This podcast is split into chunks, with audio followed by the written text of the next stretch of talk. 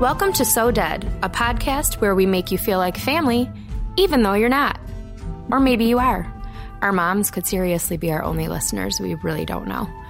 I'm Jenn Carpenter. And I'm Dani Fairman. Happy True Crime Tuesday, everyone. And happy Taco Tuesday, girls and boys. Today, we're going to be talking about some of the most infamous killers in Michigan the Kehoes. If you're local to mid Michigan, chances are you know exactly who we're talking about. But if you don't, buckle the fuck up because this is a ride.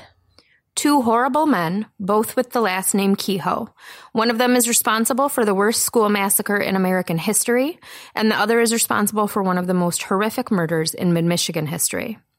On one of our tour routes, we cover one of the Kehoe cases and it never fails. The other one always comes up with people either asking me or telling me that these two men are related. But are they? Before we talk about their possible connection, let's talk about what made them infamous in the first place. So, about five miles north of East Lansing, Michigan, there's a small town called Bath. Um, it was established in 1864, and it didn't even have electricity until 1927. And in fact, the day that the utility company was in town hooking up the electricity is when all of these terrible events happened.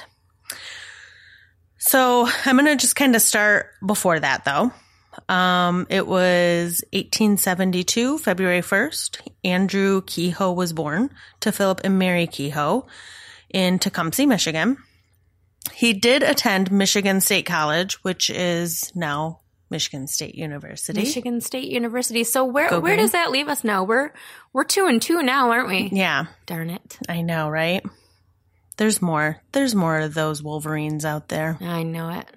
Um, he did, he studied engineering and that is where he met his future wife, Nellie Price, who is or was, she's no longer around, um, was the daughter of a wealthy Lansing family. Nellie, we're we're not laughing that you're dead. We're no. laughing that we're stupid. Yeah, I'm so talking about you in present tense and it's not it. It's fine. It was in the 1800s. Um, okay, so while he was in college, his mom died. He did not take that very well. But afterwards, he moved to St. Louis, Missouri, and he was working as an electrician. And while on a job, he fell and suffered a head injury. oh no.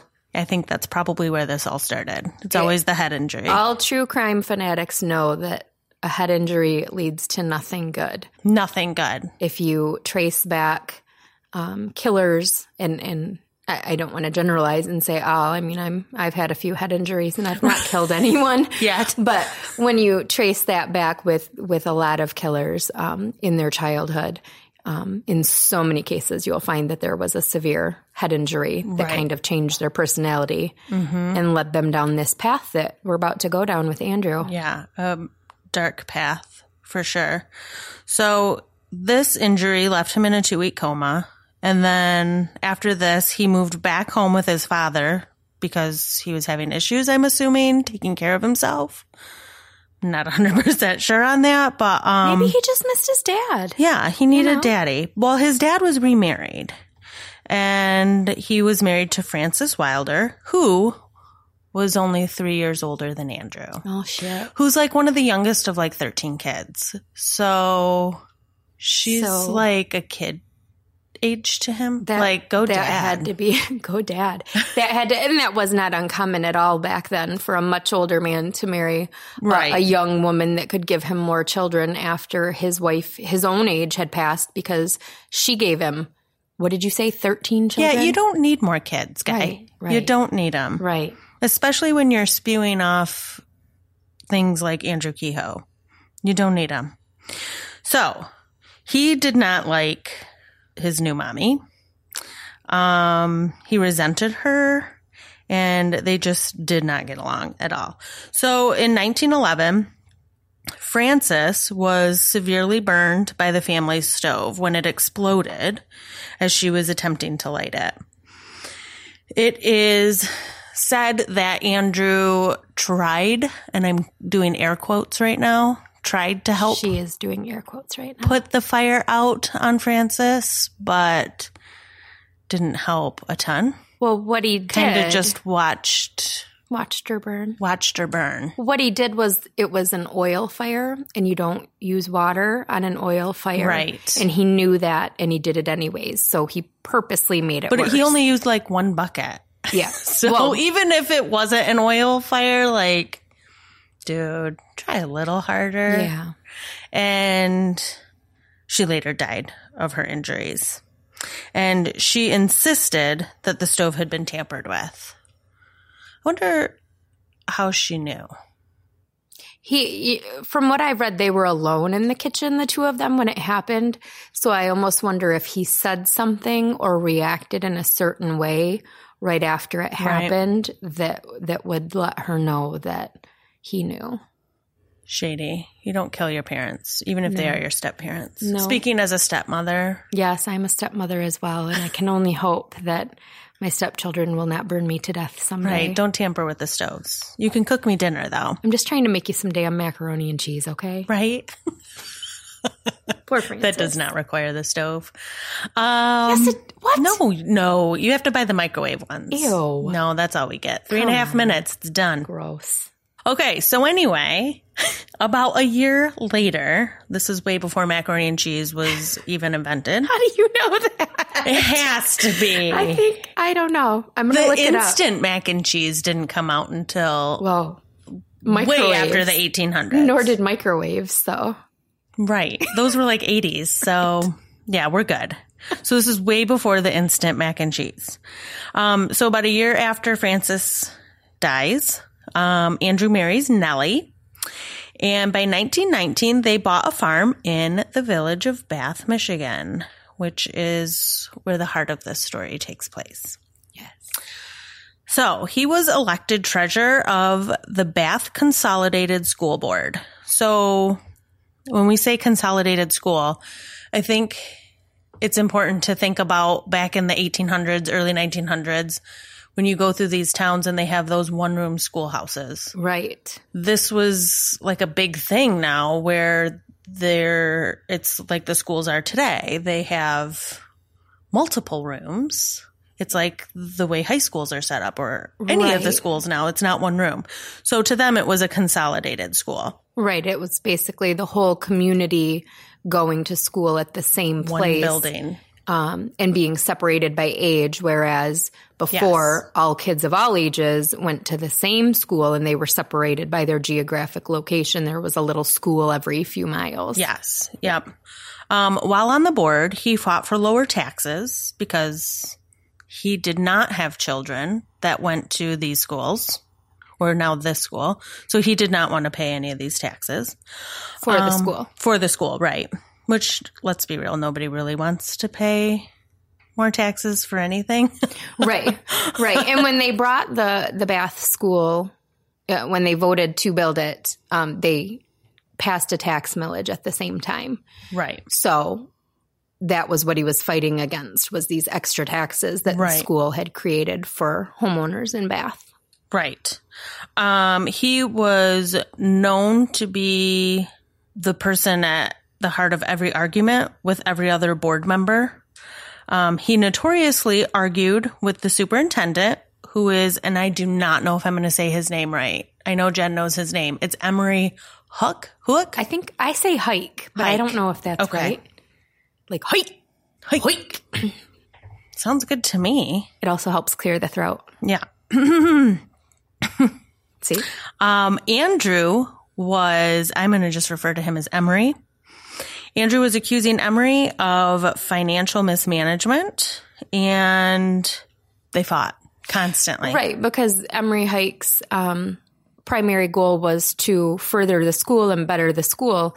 So not only was that initial tax for building the school, but then you wanted money for better books and money for this and money for Right. that. And Andrew was already fighting against that original tax, so he was always the one to fight him on any anything else. And I mean, schools need supplies and upgrades and all of those things. As they still do. Right. Um, so after his three year term was up, this is Andrews, um, he was defeated in the 1926 election. So now he's pissed Right. Because He the on the- community did not elect him. Right. he got on the school board to try to get the taxes lowered, and instead they Voted ignored out. him, and voted him out. Yep. He's not winning at all. Not winning at all. He also started struggling financially. Um, he did stop making payments on his home. Um, he- and he was also not making his tax payments. So, So he was those taxes up. It doesn't matter. You're You're not, not, going to pay him. paying him at all. And at this point, Nellie had been in and out of the hospital due to tuberculosis. Super sad. And of course, hospital bills just makes that debt grow bigger and bigger. Um, okay, so this is where we're at. His wife is super sick, causing him financial issues. He lives in a town that's, as he sees it, against him. He's paying high property taxes because of a new Is school. he? We're not paying them. He's being billed. Right. He's being billed. he's being put in debt and he basically just hates life at He this hates point. everyone, and he probably feels that life hates him. Yeah. Yeah. Yep. So on May 18th, 1927, he sets his farm on fire. Oh my. In that farm is his dead wife, who he had killed earlier within the last two days, is what authorities have later said.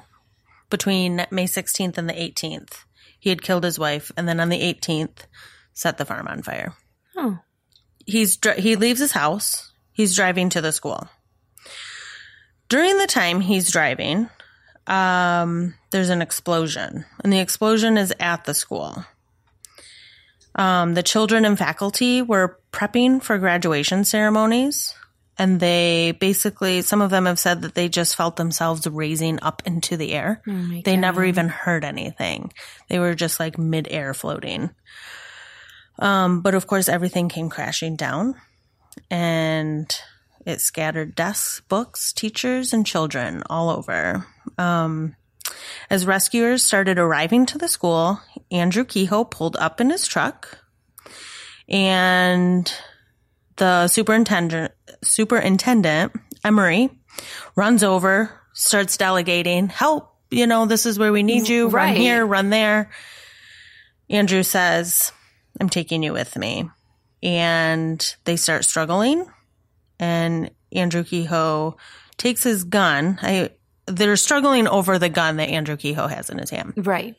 He takes his gun, points it into his car, shoots, and then his truck explodes. He detonates the truck, basically. Because the truck was also full of shrapnel and explosives. Yes. So killing himself, Emory, and then another little boy who had just survived the initial explosion. And yep. And he was running home. Yeah. I mean, So rotten man. So, on this day, 45 people, most of whom were children, were killed in the Bath School bombing. 58 others were injured. Half of the school collapsed when Andrew Kehoe detonated over 1,000 pounds of oh explosives that he had planted under the school over the course of several months while working as the school's janitor. Luckily, only 200 pounds of dynamite actually exploded, which is the reason that only half of the school collapsed instead of the whole building. here's a fun fact about the half that didn't go off. Um, it was buried under the school, kind of in, you know, the school's in shambles. It's, it's collapsed completely. And so it's all just small passageways and tunnels. They were sending children in to pull out the undetonated explosives because Oh that was God. all that fit. Um, adults couldn't fit in the space. Isn't that crazy? Oh, how they did things different. The 1920s, boy. right? No. My kid wouldn't be doing that. That's for sure. Um, so this is the deadliest act of mass murder in schools in U.S. history Still to this to day. this day. Because schools there we used to live in a world where schools weren't under attack on a regular basis. And mm-hmm. unfortunately now we do. But even with all of the horrible things that have gone on in our schools this is still the worst. The worst. that's crazy. So sad. So authorities arrived at his farm, which was still ablaze, and they found a sign on the fence that Kehoe had wrote, and it said, "Criminals are made, not born." so basically blaming other people for no he did. accountability at all. So his sister eventually claimed his body. and buried him in Mount Rest Cemetery in St. John's. Yeah, because they wouldn't have him in Bath. Um, Right. There, there are two cemeteries in Bath where the children are split between, um, but they would not allow for him to be buried there. Right. And his grave is unmarked. Yes. So if you do go there, you will probably not find him. I've actually read that um, they didn't bury him in the cemetery. They put um, an unnamed marker, but they actually put his remains outside the gate because they didn't want him either. I don't know if that's true, but I've read that. That's crazy to think about. Um, Nellie's remains were claimed by her family, and she's buried in Lansing under her maiden name. Good. So good for them. You know, we talked in a previous episode about The, people who the kill wives being buried Yeah. next to their husbands. And this is the opposite. So Good. kudos to her family, the Prices. Um, that is my story of Andrew Kehoe, probably Bath's worst crime ever. I mean, it's Uh, Definitely Bath's worst crime ever. One of the worst crimes ever In in, US history. Michigan, and like you said, the worst school shooting, not shooting, Mm-hmm. Massacre. school massacre um, in U.S. history. So Mm-hmm. we visit um, the site of the Bath school bombing on one of our tours. That's kind of why I interjected so much, as I've Mm-hmm. Yep. been telling this story for years. So sorry about that. no, Um, the more information, the better. And Jenn is such a good storyteller that it's like, I, you gotta interject. Um, also, I'm just going to remind people the tours. Oh God. We talk about them every episode because they're, I mean, they're kind of what brought us together, They I are. think. And, they are for sure. and they're important. I, they're so, they're exciting and interesting. But anyway, it's Demented Mitten Tours. It's, An interesting fact um, the story about Bath is actually what brought the tours about to begin with. Um, I'll just real briefly tell this story, but uh, my family and I had gone on a vacation to Chicago over spring break a few years ago. And when I was looking for a hotel to stay in, uh, I found this hotel that had really good rates called the Congress Hotel. Um, and you know, you got to be careful when you're picking a- anywhere you're going. You know, if you're not familiar with the area, you need to be careful where you're choosing a hotel. So I, I was a little leery, you know, why is this hotel so cheap type of thing. Uh, so I started researching it. The Congress Hotel is supposed to be Chicago's most haunted and one of the most haunted in the country. Uh, H. H. Holmes, my good old buddy, used to pick up victims from there. He'd, he'd wait around in the lobby. Yes. And when women would come in and say, um, you know, I need a room, and they'd say, sorry, we're full, he'd say, oh, ma'am, I have a hotel. yeah, you do. You don't have a hotel. You have a fucking murder castle, buddy. But um, anyway, so in researching the Congress Hotel, I found this company called Weird Chicago Tours, which I recommend to anyone traveling to the Windy City. Uh, we did one of the tours and it was just a really cool experience. Um, didn't really think much of it. You know, that's spring. We move on to summer. Um, and my son and I are at a baseball game out in Bath and it's hot as shit. Um, which right now today, what is it right now? It's, it was in the negatives this morning. like 11 below when I checked my phone. So bring on those 90 degrees. No, I'd prefer this to the 90 actually. No? a good 65. Well, yes. but if I have to choose between cold and hot, I'm choosing cold. I am with you. Good. Good. Uh, but not the snow. Yeah, I don't like the snow. Anyway, Anyway, so uh, we're sitting in the car between games trying to cool down. And I tell him, you know, hey, you know, something really crazy happened here a long time ago. And I tell him what I know about the Bath school bombing, which is not much at the time. And um, he said, just kind of offhand, he's like, wow, that's crazy. Somebody could do one of those weird Chicago tours about that. And I said, yeah, they could, because then you could also go here and here and talk about this and talk about that. And I was like, someone could totally do that. And then it was, well, I could do that. yeah, you could and you do, I do. so well. Aw, thank you. So every time we're on a tour, uh, someone comes up to me and either asks me or tells me, um, you know, Andrew Kehoe's great great grandson was also a murderer. Or, you know, Andrew Kehoe is related to John Kehoe, who was a murderer in Lansing. Um, and, and I hear that a lot, uh, enough that I had to look into it so I would kind of know how to answer the question when I got it. Um, Andrew Kehoe, Bath school bomber, John Ortiz Kehoe was convicted of the brutal 1993 slaying of a Lansing teenager. Rose Marie Larner was born on August 19, 1975. She was the middle child and only daughter of Bill and Rose Larner. Her parents divorced when she was four, and she grew up in her single mother's South Lansing home with an older brother and a younger brother. The Larner children were close in age and were the best of friends growing up, even though they were said to fight like cats and dogs. When Rose was eight years old, she and her brothers got into a rock throwing fight with the Brown brothers, who lived just a couple of streets over. Following the battle, one of the Brown brothers, Billy, became one of Rose's best friends. As a child, Rose was a tomboy and a straight A student. She was religious and rebellious, thoughtful and hot headed. She started fights, she got into trouble, but she also aspired to become a police officer someday. She was a handful, but she was one of a kind. And through it all, Billy Brown was by her side. They went to elementary school, middle school, and high school together. They built tree forts together and celebrated Rose's 16th birthday together. Following some very turbulent teenage years, Rose earned her GED in June of 1993 when she was 17 years old. That summer, she met John Ortiz Kehoe, an aspiring rapper in the area. He was a friend of Billy Brown's. Rose was smitten, the two began dating, and that October, Rose asked her mother if John could move in with them because he had nowhere to stay. Her mother agreed, but he only stayed with them for a short time.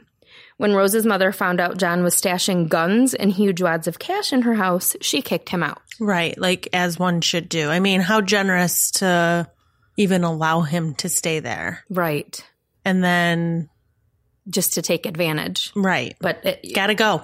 sounds like Bye. that was kind of bye. Sounds like that was kind of what he did. Um, so shortly after Rose's mother kicked John out of the house, he broke off his relationship with Rose, Of course he did. and she did not take that rejection well. She was still in love with John, and she pursued him relentlessly in an attempt to win him back. On more than one occasion, he threatened to kill her if she didn't leave him alone. By November of 1993, their relationship was completely toxic. In one incident, uh, Rose rammed her car into John's truck following an argument at a house party, and her friend Billy Brown had to make sure that she got home safely that night. So you're saying she was a she tiger? She was a she tiger. Okay, like she it. knew what she wanted, um, you know, a- and And what 17 year old girl who had their heart broken did not have those kind of reactions? You know, like you've hurt me and now I'm pissed at you. And as we'll hear a little more, um, he didn't just break up with her and move on. Um, he he definitely still left some things up in the air to where Sure. it would be understandable that she would remain emotional about the situation. Mm-hmm. So, on Monday, December 6th, 1993, Rose worked the night shift at a local pizzeria and arrived home just before midnight. A short time later, she left again and went to her mother's place of work, which was just up the street. Just before 1:30 a.m., Rose arrived at the Quality Dairy on the corner of Miller Road and Martin Luther King Jr. Boulevard in Lansing. She and her mom talked for a bit before Rose left to go out with friends. Um, her mother said that she had a strange feeling, and so when Rose left to walk to her next destination, her mother asked her to take her vehicle, her van Mother's that she'd driven to work. right? Mother's intuition. She knew something was wrong. She felt like Rose was in trouble, and she really wanted her to take the van.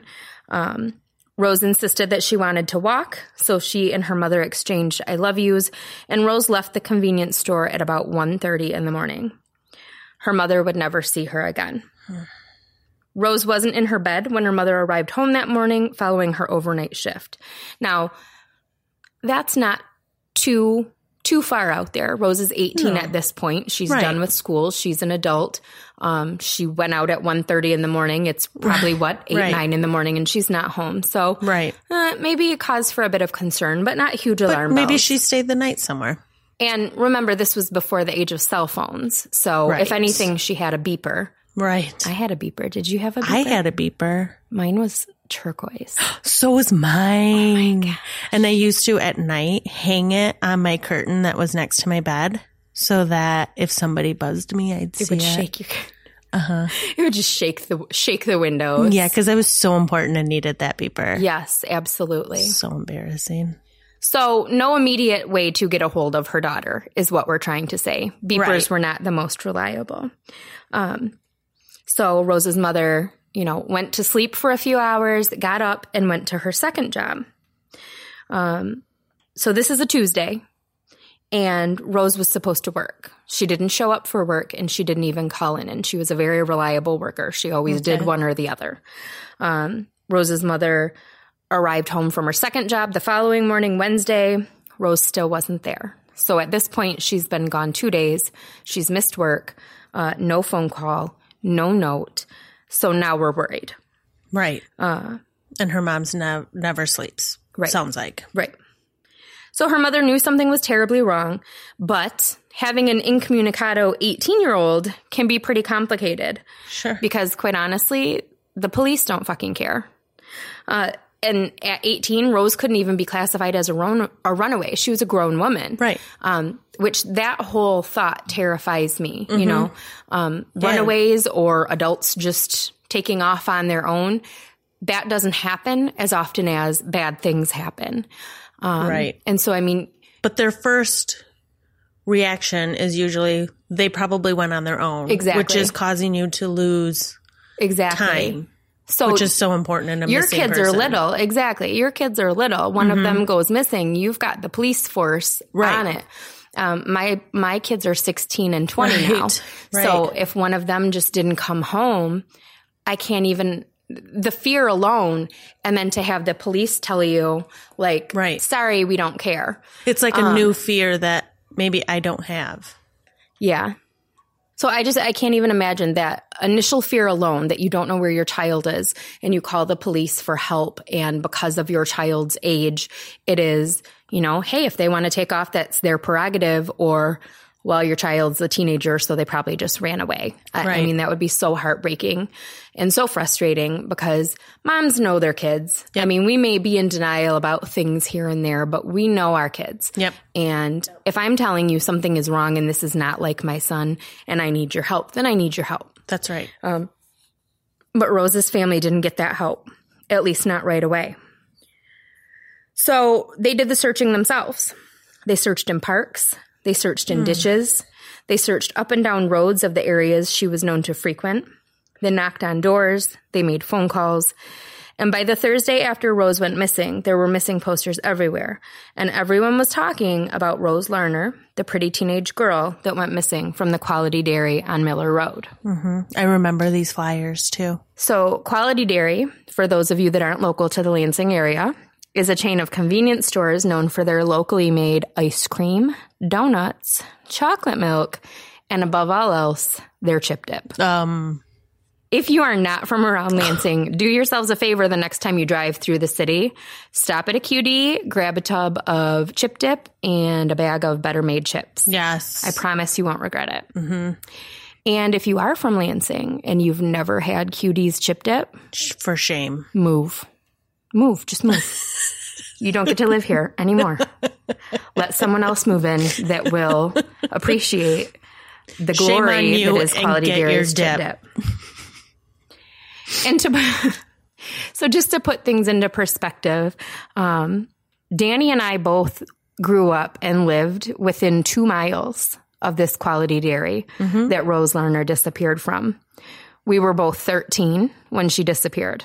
So this happened in our neighborhood to a girl who was just a little bit older than us. Um, so this this was a very real thing to us as children. Now I didn't know the Larner family, but I know a lot of people that did and I, still do. I do. Dani knows the family, and that's part of the reason I'm the one telling this story. Right. It's a little close for me. So It is. Um, I vividly remember the pit that I would get in my stomach every time I would see one of Rose's missing posters. Mm-hmm. And then as they started to kind of yellow and rip and fade over Yes. time, it was just so upsetting. Um, because I think we all knew by that point that Rose wasn't coming back. right. But you were seeking that answer. Yes, You know, you kind of had a glimpse into what her family was feeling. exactly. So Rose was missing for a week before police got involved. Detective John Cawdy launched an investigation after speaking to Rose's mother and getting a gut feeling that something was very wrong. One of his biggest concerns was that Rose was addicted to the telephone. She made about 1,200 outgoing calls a month. Stop. 1,200? Yeah, but we probably, I mean, think of how many text messages you send. True. But a phone call's a lot longer than a text. true. Um, and she ran her mother's phone bill up over $300 some months, which in the 1990s, that was a lot of damn money. Uh, she had been gone for a week and hadn't made one single phone call, not to anyone. Um, so the Lansing Police Department conducted a large scale search. They combed the entire south side of Lansing, brought in helicopters, and questioned anyone and everyone that knew Rose. Many of Rose's friends believed that the last person to see her the night she disappeared was her childhood friend Billy Brown.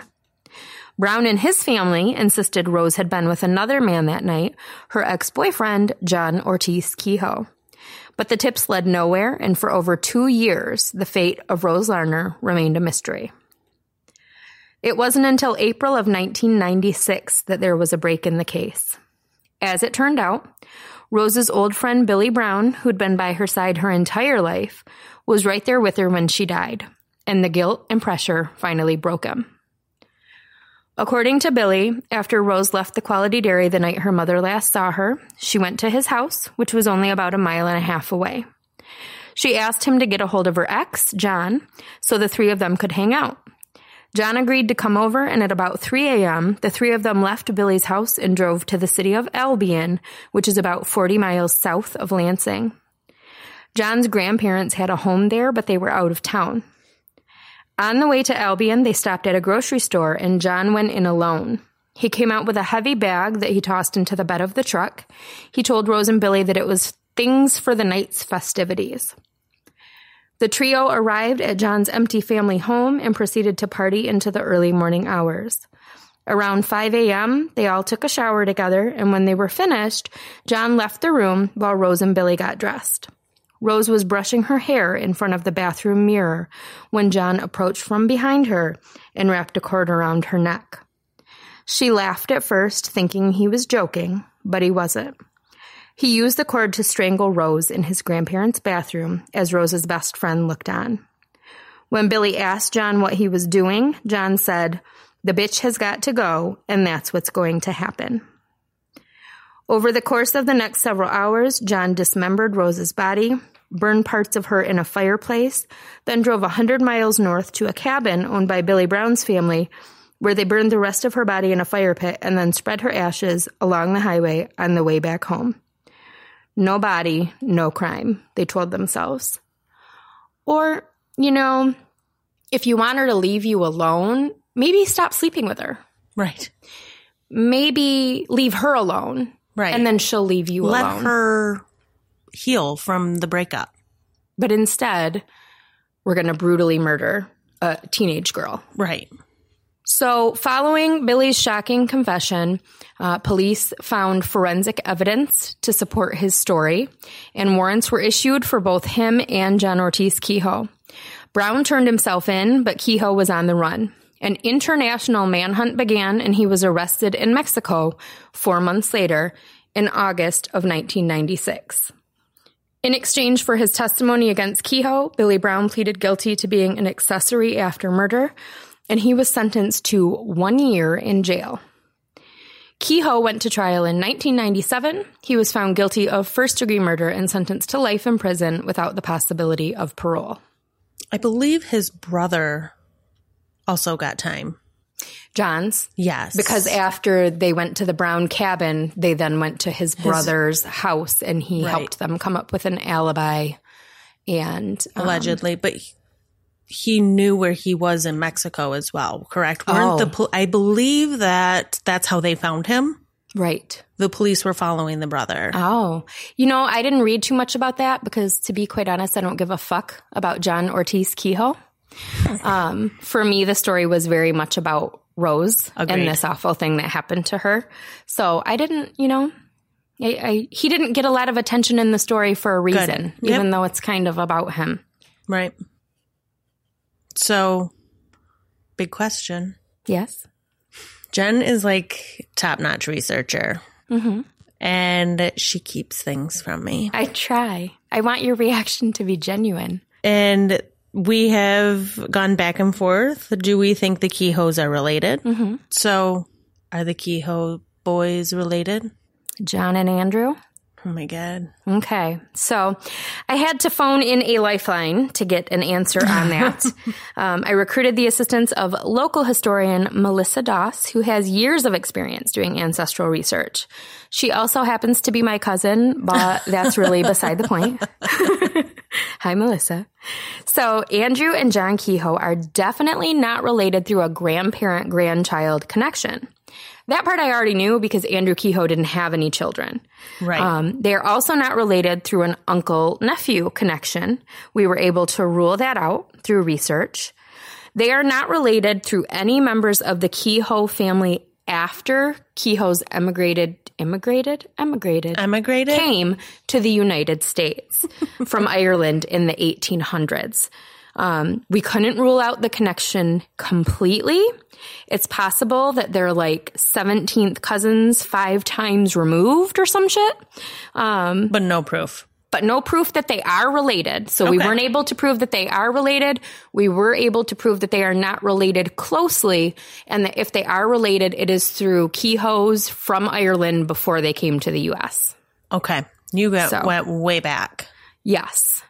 And still, you know, Still couldn't I mean, the connection, 1800s record keeping was not on point. Wasn't Um, notch. So the bottom line is the fact that two wicked men with the last name Kehoe wound up becoming horrific murderers in mid Michigan is truly just a coincidence. Um, although they are not the only killer Kehoes. Really? No, ma'am. Chevie Kehoe is a white supremacist serving three consecutive life sentences in federal prison for the kidnapping, torture, and murder of William Mueller, his wife, and their eight year old daughter in January of 1996 when Kehoe was just 23 years old. And here's a twist. Multiple people, including Kehoe's own brother, have accused him of being involved in or at least having knowledge of the Oklahoma City bombing in 1995 because he was an associate of Timothy McVeigh's. Stop. True story. Now, is he related to any of them? I don't know. I, I tapped out my lifeline on Andrew and John, so I don't know. But I mean, how weird, right? The bombing aspect. Right. and a Kehoe being Right. attached. That's crazy. And then there's Michelle Kehoe, an Iowa mother who attempted murder suicide in 2008 by slashing the throats of her two sons, then her own, in an attempt to save them from a life of misery. Her two year old died, but her older son oh. survived and testified against her, and she was sentenced to life in prison without the possibility of parole. So that's pretty fucked up, right? That is beyond. Now, to be fair though, there are plenty of people with the last name Kehoe that are not murderers.